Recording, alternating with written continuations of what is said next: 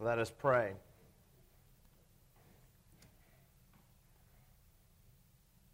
Almighty Father, who gave your only Son to die for our sins and to rise for our justification, give us grace so to put away the leaven of malice and wickedness, that we may always serve you in pureness of living and truth. Through Jesus Christ, your Son, our Lord, who lives and reigns with you in the Holy Spirit, one God, now and forever. Amen. We now come to the 25th chapter of the book of Acts. And the next two lectures or sessions will cover a rather significant portion of Scripture. Um, it's a temptation to split this up, but really, once you read through it, it becomes quite obvious that the whole section was meant to go together. So, we are going to go ahead and read through a significant portion of chapter 25 and chapter 26, and then we'll come back and look at these things in closer detail. So, chapter 25, beginning at verse 13, and then through the end of chapter 26. So, bear with me, and if you have your Bibles, you'll want to go ahead and you'll want to open them up as we read through this section. Now, when some days had passed, Agrippa, the king, and Bernice arrived at Caesarea and greeted Festus. And as they stayed there many days, Festus laid Paul's case before the king, saying, there is a man left prisoner by Felix. And when I was at Jerusalem, the chief priests and the elders of the Jews laid out their case against him, asking for a sentence of condemnation against him. I answered them that it was not the custom of the Romans to give up anyone before the accused met the accusers face to face and had opportunity to make his defense concerning the charge laid against him. So when they came together here, I made no delay but on the next day took my seat on the tribunal and ordered the man to be brought. When the accusers stood up, they brought no charge in this case of such evils as I supposed. Rather, they had certain points of dispute with him about their own religion and about a certain Jesus who was dead, but whom Paul asserted to be alive. Being at a loss how to investigate these questions, I asked whether he wanted to go to Jerusalem and be tried there regarding them. But when Paul had appealed to be kept in custody for the decision of the emperor, I ordered him to be held until I could send him to Caesar. Then Agrippa said to Festus, I would like to hear the man myself. Tomorrow, said he, you will hear him. So on the next day, Agrippa and Bernice came with great pomp, and they entered the audience hall with the military tribunes and the prominent men of the city. Then, at the command of Festus, Paul was brought in. And Festus said, King Agrippa and all who are present with us, you see this man about whom the whole Jewish people petitioned me, both in Jerusalem and here, shouting that he ought not to live any longer. But I found that he had done nothing deserving of death. And as he himself appealed to the emperor, I decided to go ahead and send him. But I have nothing definite to write to my Lord about him. Therefore, I have brought him before you all, and especially before you, King Agrippa so that after we have examined him, I may have something to write. For it seems to me unreasonable in sending a prisoner not to indicate the charges against him. So Agrippa said to Paul, You have permission to speak for yourself. And Paul stretched out his hand and made his defense. I consider myself fortunate that it is before you, King Agrippa, that I'm going to make my defense today against all the accusations of the Jews, especially because you are familiar with all the customs and controversies of the Jews. Therefore, I beg you to listen to me patiently. My manner of life from my youth, spent from the beginning among my own nation and in Jerusalem, is known by all the Jews. They have known for a long time, if they are willing to testify, that according to the strictest party of our religion, I have lived as a Pharisee. And now I stand here on trial because of my hope in the promise made by God to our fathers to which our 12 tribes hope to attain as they earnestly worship night and day. And for this hope I am accused by Jews, O king. Why is it thought incredible by any of you that God raises the dead? I myself was convinced that I ought to do many things in opposing the name of Jesus of Nazareth, and I did so in Jerusalem. I not only locked up many of the saints in prison after receiving authority from the chief priests, but then when they were put to death, I cast my vote against them. And I punished them often in all the synagogues and tried to make them blaspheme. And in raging fury against them, I persecuted them even to foreign cities. In this connection, I journeyed to Damascus with the authority and commission of the chief priests. At midday, O king, I saw on the way a light from heaven, brighter than the sun, that shone around me and those who journeyed with me. And when we had all fallen to the ground, I heard a voice saying to me in the Hebrew language, Saul, Saul, why are you persecuting me? It is hard for you to kick against the goads. And I said, Who are you, Lord? And the Lord said, I am Jesus, whom you are persecuting. But rise and stand upon your feet, for I have appeared to you for this purpose, to appoint you as a servant and witness to the things to which you have seen me, and to those in which I will appear to you, delivering you from your people and from the Gentiles to whom I am sending you, to open their eyes so that they may turn from darkness to light and from the power of Satan to God that they may receive forgiveness of sins and a place among those who are sanctified by faith in me. Therefore, O King Agrippa, I was not disobedient to the heavenly vision, but declared first to those in Damascus, then in Jerusalem, and throughout all the region of Judea, and also to the Gentiles, that they should repent and turn to God, performing deeds in keeping with their repentance. For this reason, the Jews seized me in the temple and tried to kill me.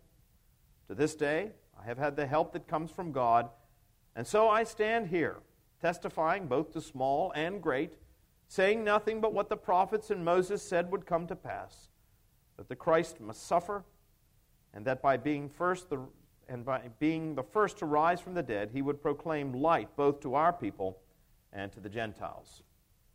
And as he was saying these things in his defense, Festus said with a loud voice, Paul, you are out of your mind. Your great learning is driving you out of your mind. But Paul said, I am not out of my mind, most excellent Festus, but I am speaking true and rational words. For the king knows about these things, and to him I speak boldly. For I am persuaded that none of these things has escaped his notice, but this has not been done in a corner. King Agrippa, do you believe the prophets? I know that you believe. And Agrippa said to Paul, in a short time, would you persuade me to be a Christian? And Paul said, Whether short or long, I would to God that not only you, but also all who hear me this day might become such as I am, except for these chains. Then the king rose, and the governor, and Bernice, and those who were sitting with them. And when they had withdrawn, they said to one another, This man is doing nothing deserving death or punishment. And Agrippa said to Festus, this man could have been set free if he had not appealed to Caesar. If you recall, the last time we were here, we talked about the fact that the Apostle Paul had already been in prison for two years in Caesarea Maritima. He had been falsely accused and arrested in Jerusalem. He'd been sent off to Roman headquarters, Caesarea Maritima, north of Jerusalem, northwest of Jerusalem, really. And it was there that he stood trial before the Roman governor at the time. At that time, the Roman governor was Felix. And we said that Felix was intrigued by Paul. He was curious about Paul and the things that Paul had to say, but he was the consummate politician. Uh, he did not want to upset the Jewish leaders, and furthermore, he was a very corrupt individual. He was hoping that by keeping Paul in custody, Paul, or one of Paul's disciples perhaps, might offer him a bribe. But he was so corrupt, his entire administration was characterized by dishonesty and graft, that he was eventually called to Rome. And we said that he probably would have been executed had it not been for the timely intervention of his brother, who was high in imperial circles. What happened next was that he was replaced. He was replaced by a new Roman governor, a man by the name of Porcius Festus. And when Festus arrived on the scene, he was determined to be the polar opposite of his predecessor. His predecessor prevaricated, refused to make decisions, was characterized by graft and dishonesty. This new governor was determined to come in and clean house. After all, that's what he'd been sent there to do. The former governor had been recalled by the Emperor Nero, who was by no means a man of great moral character himself. So we know that Felix had to be really bad to get recalled by the emperor. So when Festus arrives on the scene, he wants to get things in order. One of the first things that he discovers is that there is a Roman citizen, a man who has Roman citizenship, which we said was a great honor in the first century, a great privilege, really, in the first century. And this Roman citizen had been held in custody for two years. He'd been tried, but no decision had been rendered. And so the first thing that he wants to do is he wants to hear Paul for himself. And he has the Jewish religious leaders come down from Jerusalem. Paul stands trial before the governor and explains the situation to him, at least his side of the story. And of course, the Jews had the opportunity to present their side of the story. And when it was all said and done, the governor was more confused at the end than he was at the beginning. He was new to the area. He hadn't been here for very long. In fact, we're told that he arrived on the scene. He'd only been there for a few days when he summoned Paul before him. And he listens to what Paul has to say, and he quickly realizes, as his predecessor had, that Paul had not broken any Roman law. Certainly, he hadn't done anything that was deserving of death. And so, what he tried to do was to make the problem go away. He asked Paul if Paul wouldn't like to go up to Jerusalem and stand trial before his own people. Now, Paul knew what this meant. Paul knew that he would never make it to Jerusalem. There was already a plot afoot which was hatched by the Jewish religious leaders themselves, people who should have known better than this, to have Paul assassinated. So Paul knew that he didn't stand a chance. And he knew what the governor was doing, and so he exercised his right as a Roman citizen. And that right was what? To appeal to the emperor himself. That was the right of a Roman citizen to stand trial before the most powerful temporal ruler of the day. Now, you have to be very careful about that sort of thing. Christians were starting to be persecuted at this point in history, so Paul was really taking a risk. But he knew that if he didn't take that risk, his life was forfeit anyway. And so he appealed to Caesar. And the emperor, no doubt, or the governor, no doubt in frustration, replied, Well, to Caesar you have appealed. Very well, to Caesar you will go. Paul was then taken down to his cell to await the time when he would be transported to Rome. At which point, you can just imagine what's starting to go through the mind of the governor now. What am I going to say to the emperor? The emperor of Rome was a powerful man, the most powerful ruler on the face of the earth at that time. He was a busy man. The Roman Empire was vast, it was far flung. You just don't send prisoners up to the emperor to interrupt all of his important business on matters of religion. And if you are going to send somebody up there, you better explain why you're doing it. The reason why the emperor had governors was that the governors were supposed to take care of these matters and not trouble Caesar.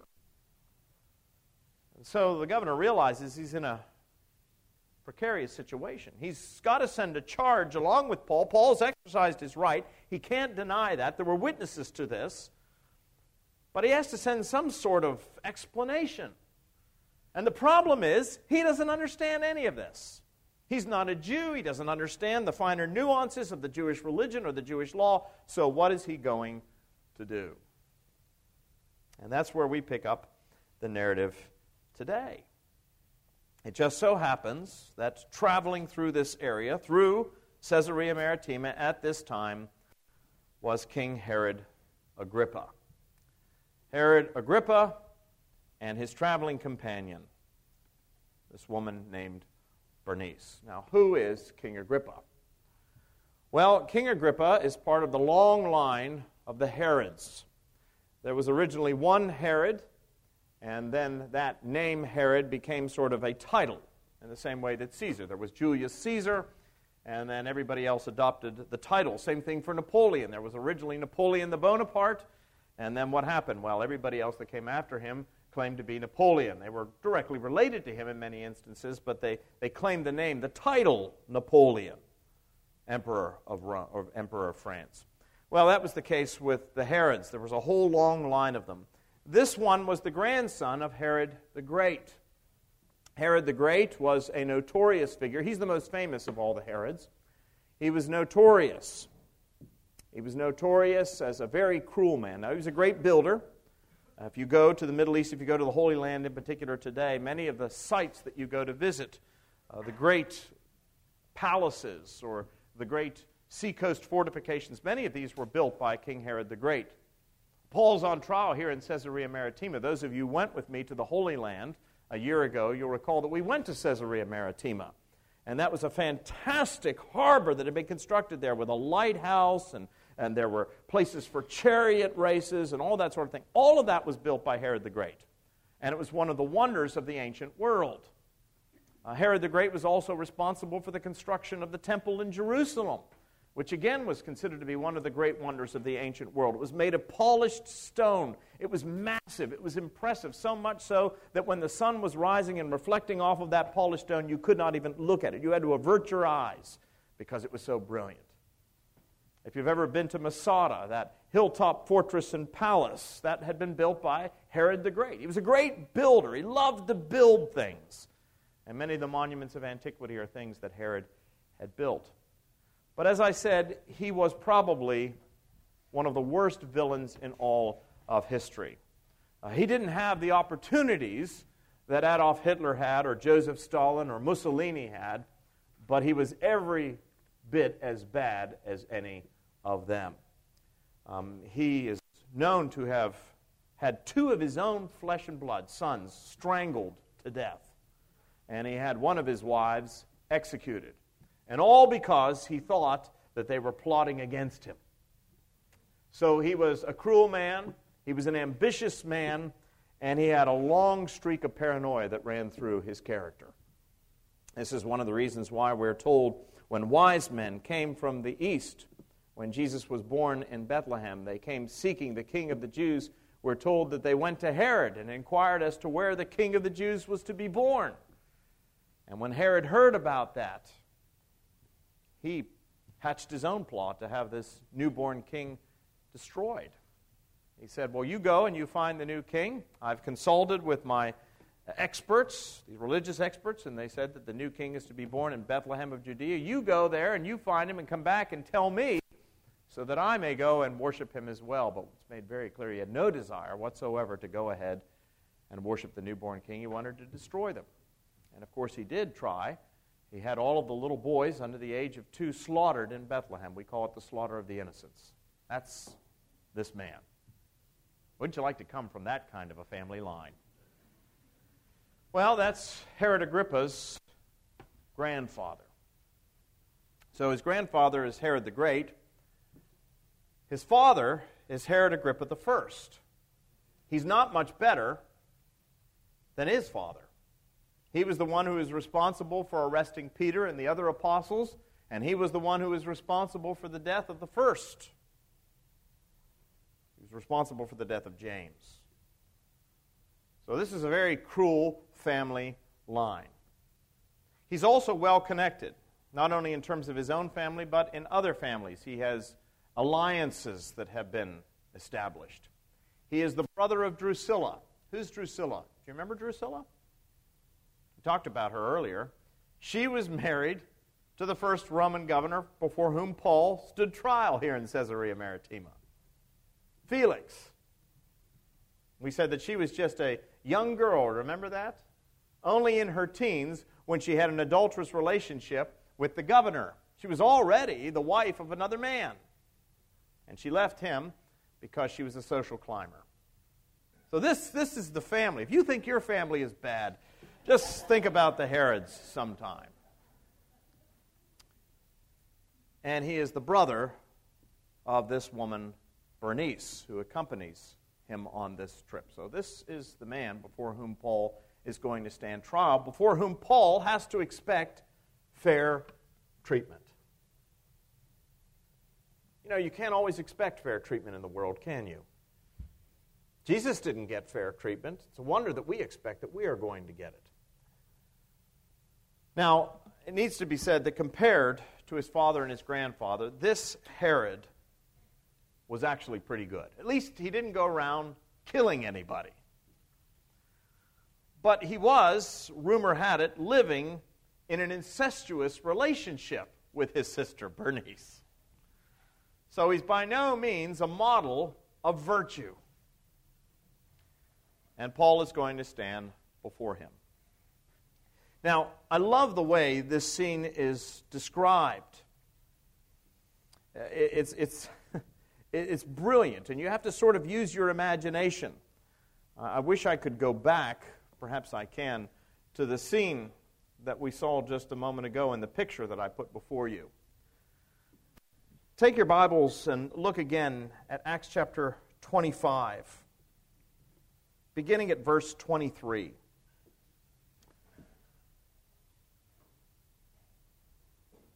Because Herod was traveling through this area, the governor thought that it would be helpful to have Agrippa interview Paul.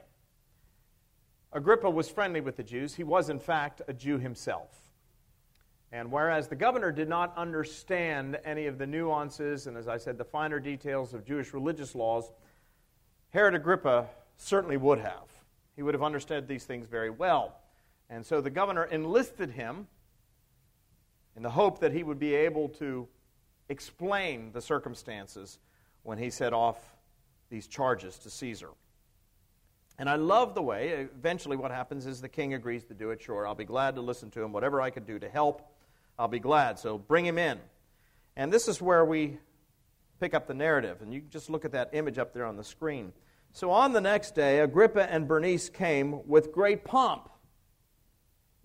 And they entered the audience hall with the military tribunes and the prominent men of the city. Imagine that scene. They came with great pomp. When you think of pomp, what do you think of? Pageantry, don't you?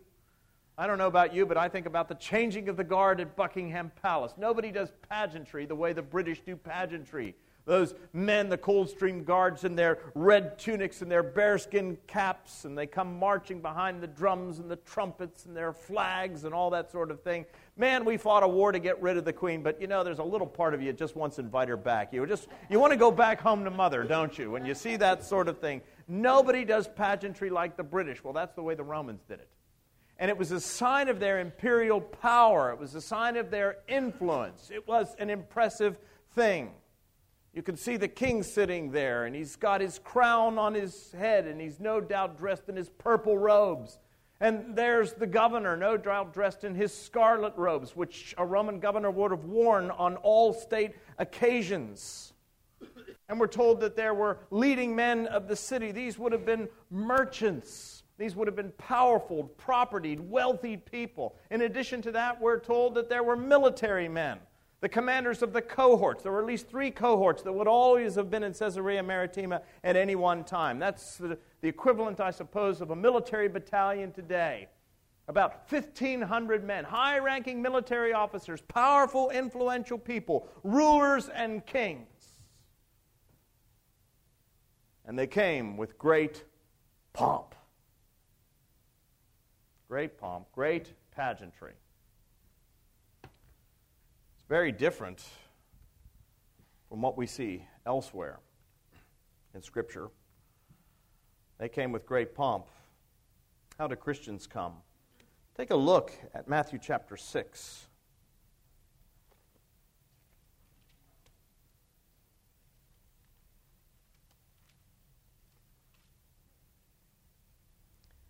And Jesus says, Do not lay up for yourselves treasures on earth where moth and rust destroy and where thieves break in and steal, but lay up for yourselves treasures in heaven, where neither moth nor rust destroys and where thieves do not break in and steal, for where your treasure is, there will your heart be also. We are so impressed by this sort of thing, aren't we?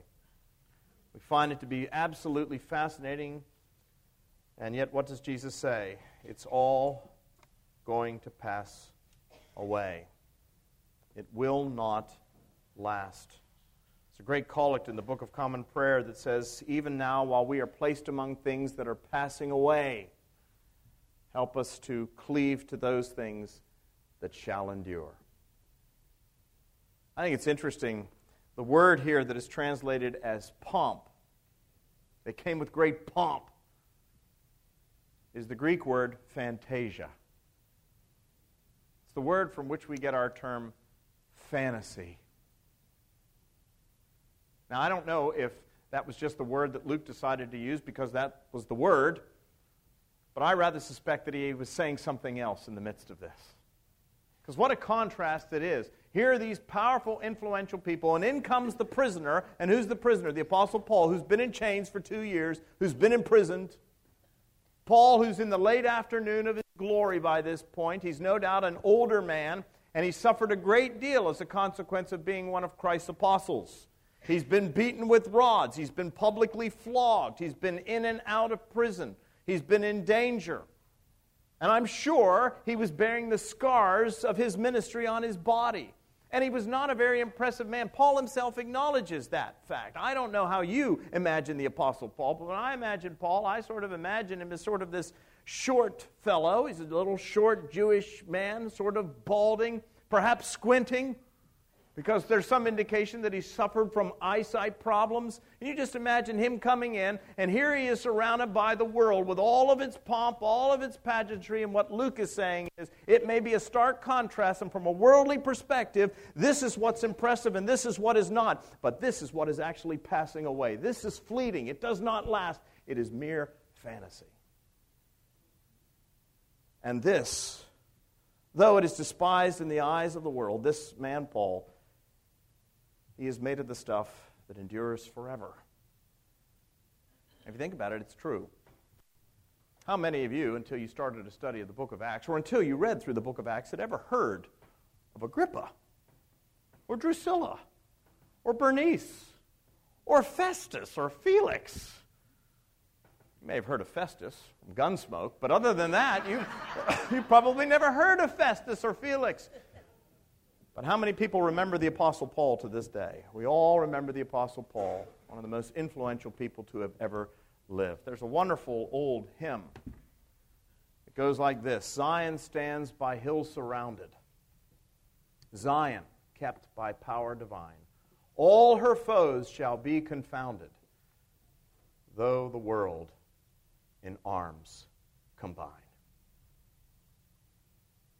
Now, that was Paul, surrounded but kept by a power divine. Remind me, reminds me of the story of the author, uh, Julian Duguid, who was traveling from Britain to America, to Canada actually, North America, on a ship.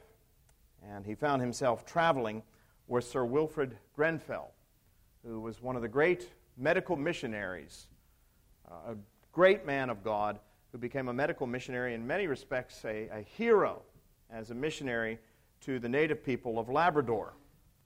Uh, just a remarkable fellow. And Julian Duguid said that when he first met him, he was not impressed by the man at all because he was not a particularly impressive figure.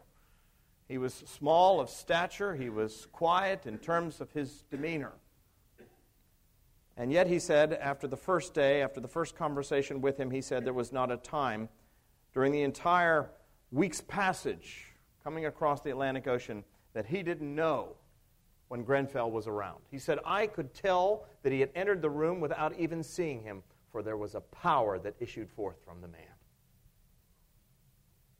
There was a power that issued forth from the man. Well, you see, that's what happens when Christ and God the Holy Spirit takes possession of a person's life. There is a power there. What's the word for power? We've already seen it in the book of Acts. It is the word dynamis, the word from which we get dynamite. It's an explosive power.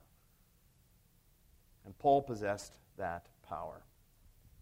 And he had that power with him when he stood up to make his defense. Now, what was Paul's defense?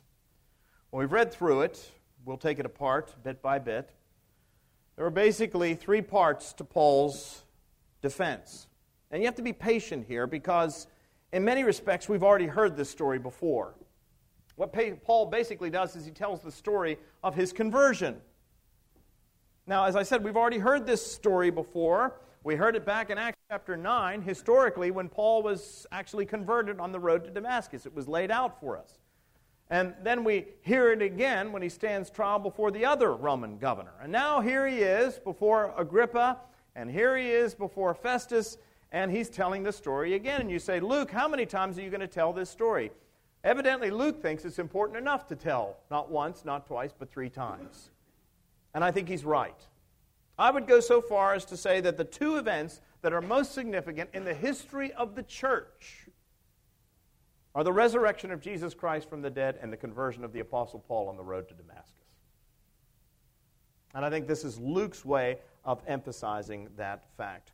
So Paul basically tells us his story. First thing he does is he talks about his life in Judaism, about what it was like for him. And he makes that point very clear. He says that he had been raised as a Jew all of his life. He had been raised as a Pharisee, devout from youth, part of the strictest party of Judaism, and he admits the fact that he himself had actually opposed the name of Jesus Christ. So Paul wants the governor and he wants the king to understand he is not some religious zealot.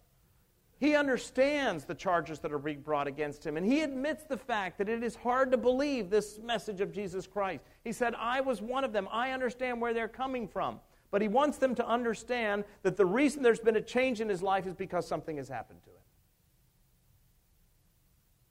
Paul wants them to understand that he is not the man that he was. Have you ever had that kind of a change? Have you ever had such an encounter with Jesus Christ that you are no longer the man or the woman that you once were? I was talking to somebody not long ago, and they said, I've been raised in the church all my life. And I never really understood what it meant to have a personal relationship with Jesus Christ. Come to church on Sunday. I'm going to talk about this in the sermon. In the sermon, Jesus talks about the importance of bearing fruit. Now, we had part of that last week. Andrew talked about that in his sermon, the importance of fruitfulness. But one of the things that you'll notice in that 15th chapter of John, and I don't want to give away the whole sermon because you'll say, well, I've already heard it, but is that there's a progression of thought. And once you get to the end of the section, Jesus says that he wants them to bear fruit, but he also wants them to bear the kind of fruit that lasts, the kind of fruit that abides, which implies that there is some fruit that does not. And he makes it very clear the only way that you can have the fruit that lasts, that endures, is if you abide in me. As a vine and a branch abide with one another. Well, abide implies a connection. It's about being connected, it's not about proximity. It's not about being close to Christ, it's about being connected to Christ. The New Testament describes the essence of salvation as union with Christ. It's being united with Christ. And Paul says that is exactly what happened to him on the road to Damascus. Something happened that united him with Christ forever. We call it conversion, but that conversion resulted, Paul says, in a great commission. In this connection, I journeyed to Damascus with the authority and commission of the chief priests. And at midday, O king, I saw on the way a light from heaven, brighter than the sun that shone around me and those who journeyed with me. And when we had fallen to the ground, I heard a voice saying to me in the Hebrew language, Saul, Saul, why are you persecuting me? It is hard for you to kick against the goads. I love that expression, kicking against the goads. It's the first time in the way that Paul's conversion has been told where we get that expression, kicking against the goads. You know what it means to kick against the goads? In an agrarian culture where they oftentimes worked around livestock, which was very dangerous, there were times when you would get a stubborn animal, and the animal would not want to do what you wanted it to do. And so the person normally had a long, sharpened stake or pole, which was called a goad. And what you do is you would goad, you would poke the animal to get it moving. You're goading me. Well, that was the idea. They were goading the animal. But every now and then, the animal would become violent, frustrated, and it would kick against the goad. It was a bad thing for the animal to do, it would do harm to itself. But that's the way it was. Paul says that he was on the way to Damascus. He said, I'd been living as a Jew. I was zealous for the traditions of my ancestors. I understand what these people are saying. I understand that they see Christianity as a damnable deceit, and so did I. He said, In fact, when I was going to Damascus and God spoke to me, He told me that I was what? Kicking against the goads, which tells us that God the Holy Spirit had been working on Paul all along, but Paul had been fighting against it. Are you fighting against God? You ever find that to be true in your own life? Kicking against the goads? I love the way that C.S. Lewis and G.K. Chesterton and others have described God. They've described God as the hound of heaven. That once he gets your scent, you can run. But he's going to run you down. I see, that's what Paul was saying. Hound of heaven got my scent. And there on the road to Damascus, he ran me down. And he gave me a commission. He gave me a job to do. He gave me a purpose in life. And of course, the result was that Paul went out and he changed the world, didn't he? He really did. He said, I went out and I was not disobedient to that heavenly vision to go out and proclaim the gospel among the Gentiles. You know, obedience is one of the signs that you've truly been converted. You know, sometimes people will say, Well, I, I hope I'm converted. I hope I'm saved. I hope I'm in union with Christ, but I'm not sure. How do I know? Well, Jesus says you'll know them by their fruits. I mean, even if you're not an expert in horticulture, if you go by and you see apples hanging off a tree, chances are that's a what? An apple, it's not a pear tree, is it? It's, it's an apple tree. Now, how do you know that? By its fruit. You see loquats hanging off a tree in Charleston? Pretty good chance. It's not a magnolia. Pretty good chance that's a loquat tree. We know them by their fruit. And Jesus said, You will know them by their fruits. And one of the fruits of conversion is obedience. Now, good works do not lead to salvation, but good works are the fruit of salvation. And because we're talking about fruit, and I'll hit on this in the sermon on Sunday, because we're talking about fruit, it is something that you don't work at. A tree that is healthy will produce fruit. So if a person is in union with Christ, there will be fruit, and one of the fruits of conversion is obedience. And that's why Paul says, having been converted, there on the road to Damascus, having been united with Christ, he says, I was not disobedient. I followed, I was obedient. Obedient in preaching the gospel. Now, there's no doubt about the fact that Paul's conversion on the road to Damascus was a world changing. It was a life changing event for him, of course, but as a consequence of his life being changed, the world was changed. You and I are sitting here in large measure today because of what God did in and through the life of the Apostle Paul. Otherwise, the gospel might very well have been restricted to the Jews. The fact that it went out to all the world and fulfillment of the Lord's Great Commission is in large measure due to the Apostle Paul. Uh, back in the latter part of the 18th century, early part of the 19th century, there were two men I've talked about them before Lord George Little and Sir Gilbert West. They were both attorneys uh, in the 18th century, and they were products of the uh, Enlightenment. They were reason, uh, reasonable people, people that placed an emphasis on reason. And uh, they both were convinced that Christianity was untrue. Like so many others, they were basically deists. They believed that there may have been a creator God, but he was like a, a, great clockmaker that wound up the universe and set it in motion, but that was the extent of his involvement. God did not intervene, he did not perform miracles, he did not part the waters, and he certainly didn't raise people from the dead and convert them. And so these two men, in the name of reason, decided that they were going to go out and discredit the claims of Christianity. Now, how do you do that? Because there's so many aspects to the Christian faith, so many aspects to the Christian gospel. How do you go about doing that sort of thing? Well, they decided to zero in on two events in particular, which they regarded as the twin pillars upon which the Christian faith stood. And if they could pull out either one of these pillars, pillars, the whole thing would come down like a house of cards.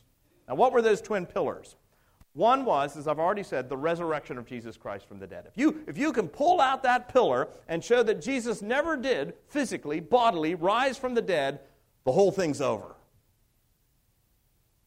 But the other pillar, they said, that if you can't get at that one, the other one that you can get at is the conversion of the Apostle Paul on the road to Damascus. If you can really prove that what happened, what Paul claims happened to him, never really happened to him, then you can discredit his entire ministry as a consequence. And so these two men made a pact. They were gentlemen, they were meeting at a club, they made a pact. Sir Gilbert West was going to go out and he was going to work for an entire year as an attorney, a man with a legal mind, a keen mind, a rational mind, and he was going to find all the holes in the story of the resurrection of Jesus Christ from the dead. The other one, Lord George Little decided, Lyttelton decided to go out and he was going to attack or dismantle, if you will, the story of the conversion of the Apostle Paul on the road to Damascus. A year later, they would come back together and they would meet and they would discuss what they had found and they intended to publish these things in a book. And Lyttelton, because he was an English lord, had the money and the influence to do it. So they went off their separate ways, and a year later, true to their word, in those days, gentlemen were true to their words, they came back together again. And Sir Gilbert West was a little sheepish. He was actually reluctant to go and meet Lyttelton. Because in his attempt to dismantle the resurrection of Jesus Christ from the dead, he actually got converted through his studies. And he was afraid that he would be ridiculed by his friend. What he didn't know is his friend had been studying the life and the ministry and the conversion of the Apostle Paul, and he had come to the conclusion that the only thing that could have turned around the life of somebody like Paul, a systematic murderer who was out there trying to dismantle the Christian faith and now became its greatest advocate, the only thing that could account for that was an act from God.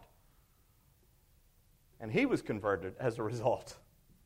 And those two men met, and they shared their common stories, and they published their book still available. It's now combined into one volume. You can get it on Amazon, like everything else.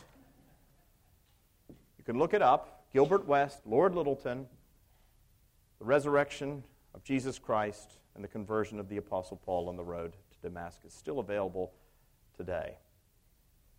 But it's interesting, as Lyttelton was going through, he found that there were any number of things that could have happened to Paul. Paul, he said, could have suffered from epilepsy. Some people have suggested that. There on the road to Damascus, Paul was suffering from epilepsy and he had some sort of a fit.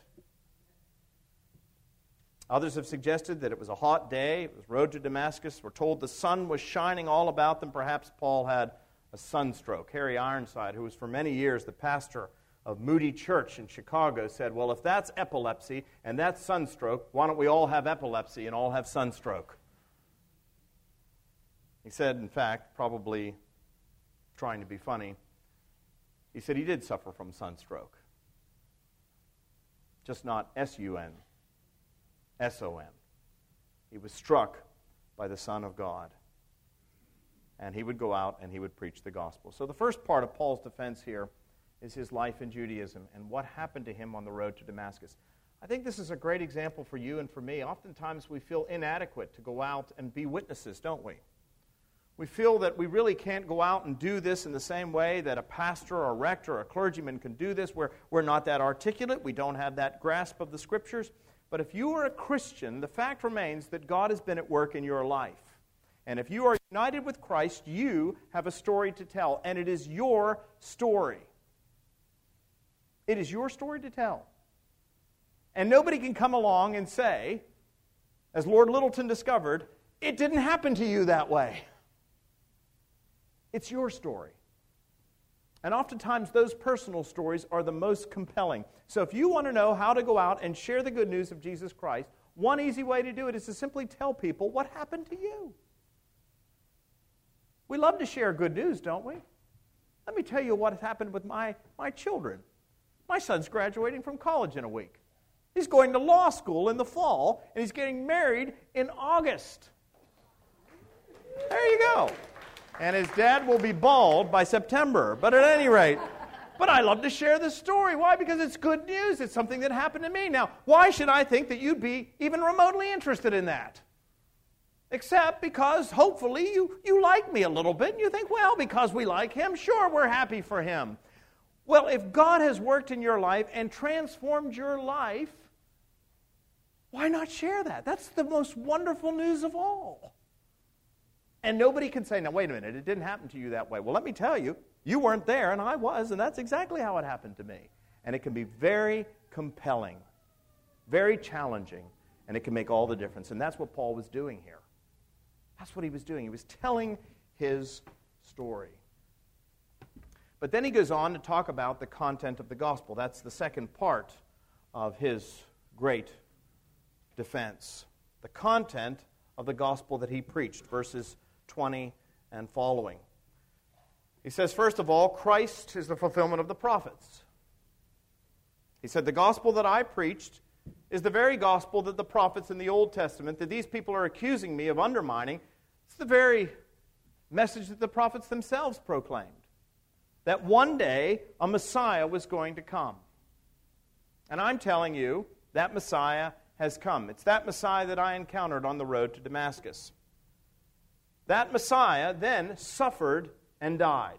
If you want to know what the gospel is, you know, people oftentimes talk about, well, that's the gospel truth. Here's the gospel. Paul is telling us what the essence of the gospel is. When people say, well, Jesus changed your life, how did Jesus change your life? Here's a way to tell them. These are the major points. God came down in the person of Jesus Christ. The human race was a mess, and God promised that He was going to send a Savior, a rescuer. And how did He rescue us? He rescued us by suffering and dying upon a cross in our place to pay the price for our sin. That's, that's the message of the gospel, you see. And that what? That same Jesus rose again from the dead. He did die, he did suffer, he was buried, but he didn't remain there. And that Christ then called unto himself, this risen Savior, others to be lights, to go out and tell the world of what he had done, that people should repent. That they should repent and believe the gospel.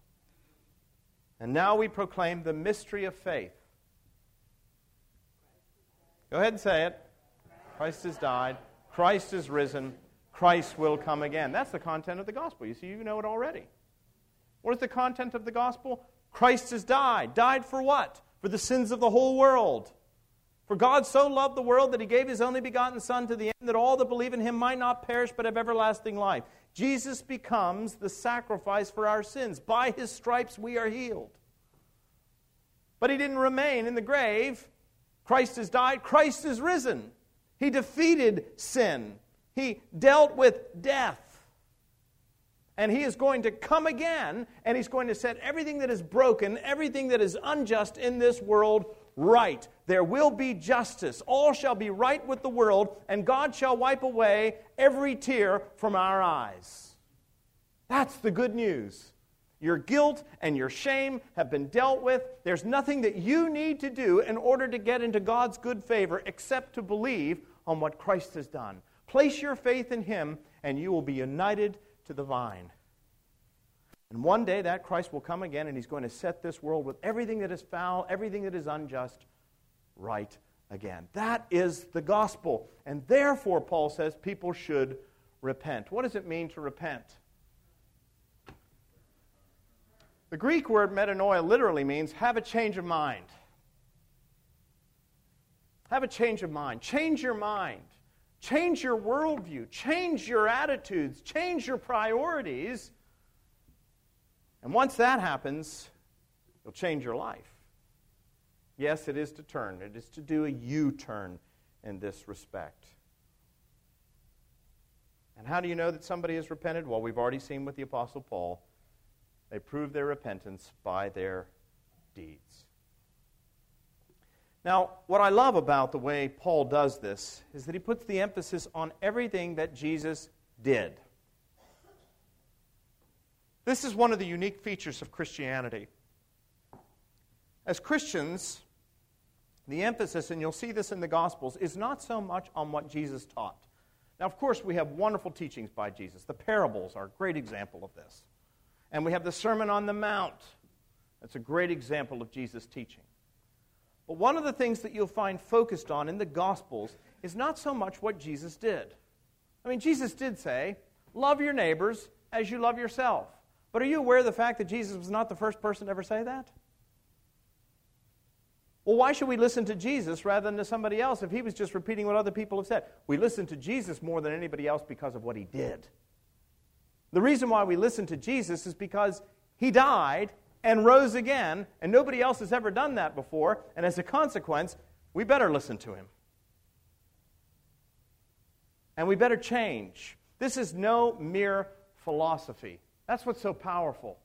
Paul is talking about a real person in real time in real history. Somebody came up to me just a few days ago and they said, I love the fact that you always bring history into your lectures or history into your sermons.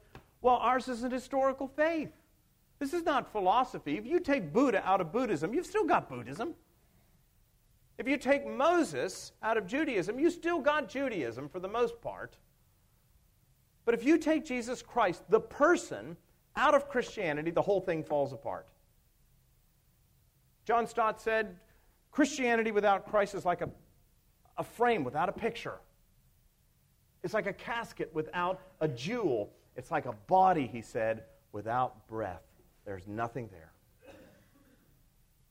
This was a flesh and blood Savior, a crucified and risen Savior, and a Savior that demands, demands a decision. We all, every single one of us, have to make a decision about Jesus Christ. He doesn't leave any other option open to us. C.S. Lewis put it well. He said, You either think Jesus is the Lord, or you think Jesus is a liar, or you think Jesus is a lunatic on the level of a man who thinks he's a poached egg. But he said, Those are the only options open to you. You can spit at him and condemn him as a demon, or you can fall at his face and call him Lord and Master. But what we cannot do is come with any patronizing nonsense about his being merely a great moral teacher. He said he never left that option open to us, and he never intended to. I am the way, the truth, and the life. No one comes to the Father but by me. Does our world find that offensive? Does the world find it offensive for somebody to say that there's only one way, only one truth, and only one life? You better believe it in this world. We want to have many ways, many truths, many lies, but the question is not whether we like it or not, the question is whether or not it's true. And what if it is true? If it is true, then it demands, you see, a decision. And that's exactly what Paul does. I love, Paul is a great salesman. He goes for the sale. And that's exactly what he says. Look at verse 27 of chapter 26. King Agrippa, do you believe the prophets? Goes for the sale, doesn't he? He's preached the gospel, but then he issues the altar call. Every eye is closed, every head is bowed. We're going to sing one more stanza of Just as I Am. King Agrippa, are you ready to come forward? and give your life to Christ. Listen, you cannot be neutral about Christianity. You're either all in or you're all out. But there's no middle way. The book of Revelation says that Jesus would rather us be hot or cold, but if we're lukewarm, we get spewed out. hot or cold, but not lukewarm. How many of you like hot tea? How many of you like iced tea? Who likes lukewarm tea? We are forced to the point of decision. You either Jesus is either Lord of all, or someone has said he is not Lord at all.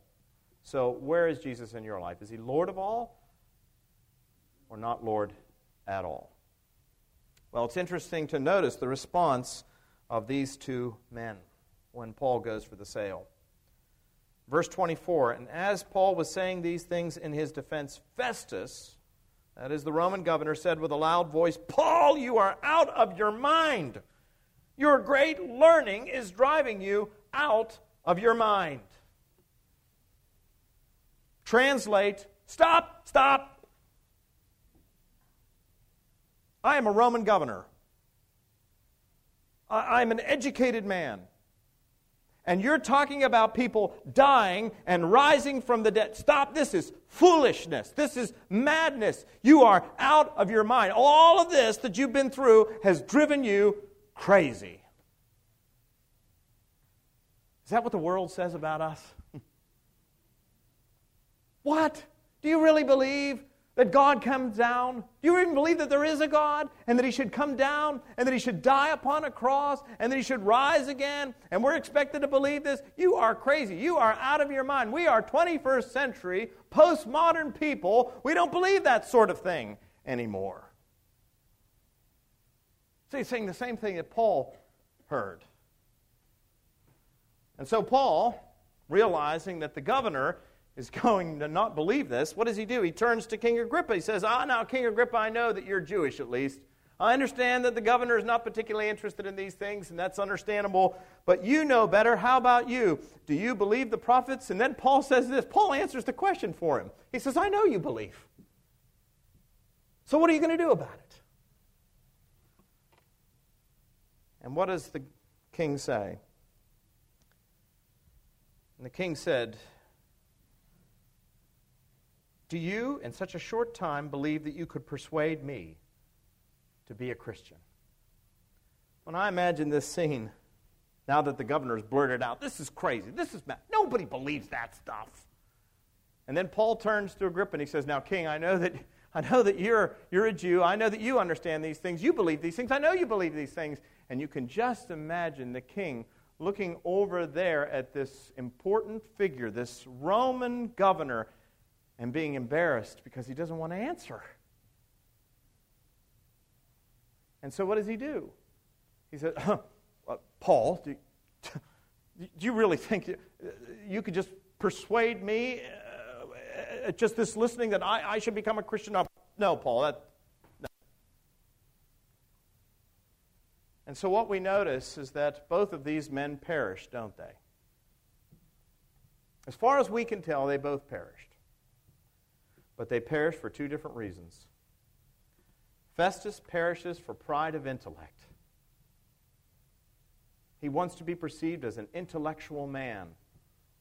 And the Christian gospel seems anti intellectual, and so he resists it.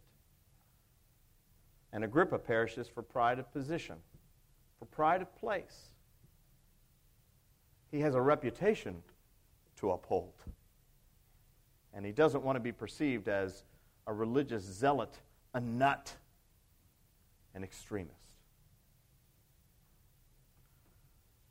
Look at what Paul says in 1 Corinthians chapter 1 verses 18 and following.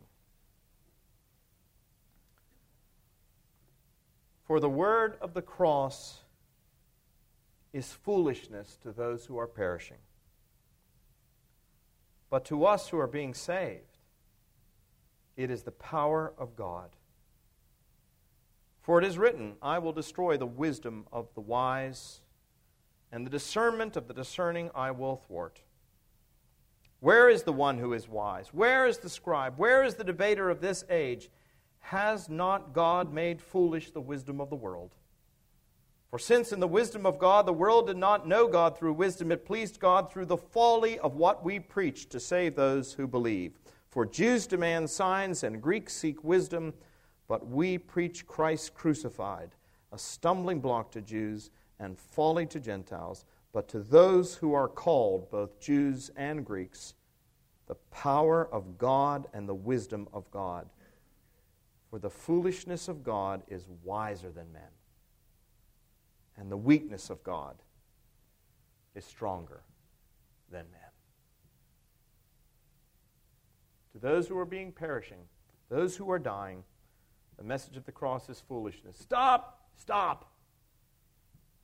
It's a stumbling block to others. Do you think you're going to be able to persuade me right here and right now? But to others, it is the word of salvation.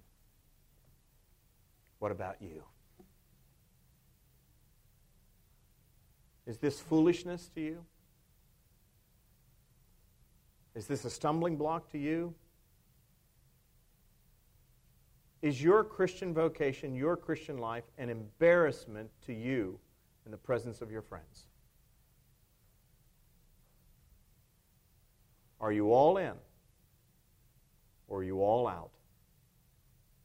There's no other place. Let us pray. Heavenly Father, we give you thanks for the Apostle Paul. We give you thanks for his defense for these powerful rulers of his day. They came with great pomp, but that pomp is a thing of the past. It faded away. Indeed, even the Roman Empire now is just a, a faded page in a history book. But the gospel is alive and well. Your church continues to grow and to prosper. Grant us the grace, Lord God, to see the gospel, which may be foolishness to the world, a stumbling block to many, but grant us the grace to embrace it, to embrace it completely mind, body, and spirit, and to give everything we have for the sake of Jesus Christ, who died and was raised again, and who gives us the hope of everlasting life. For it's in his name that we pray. Amen.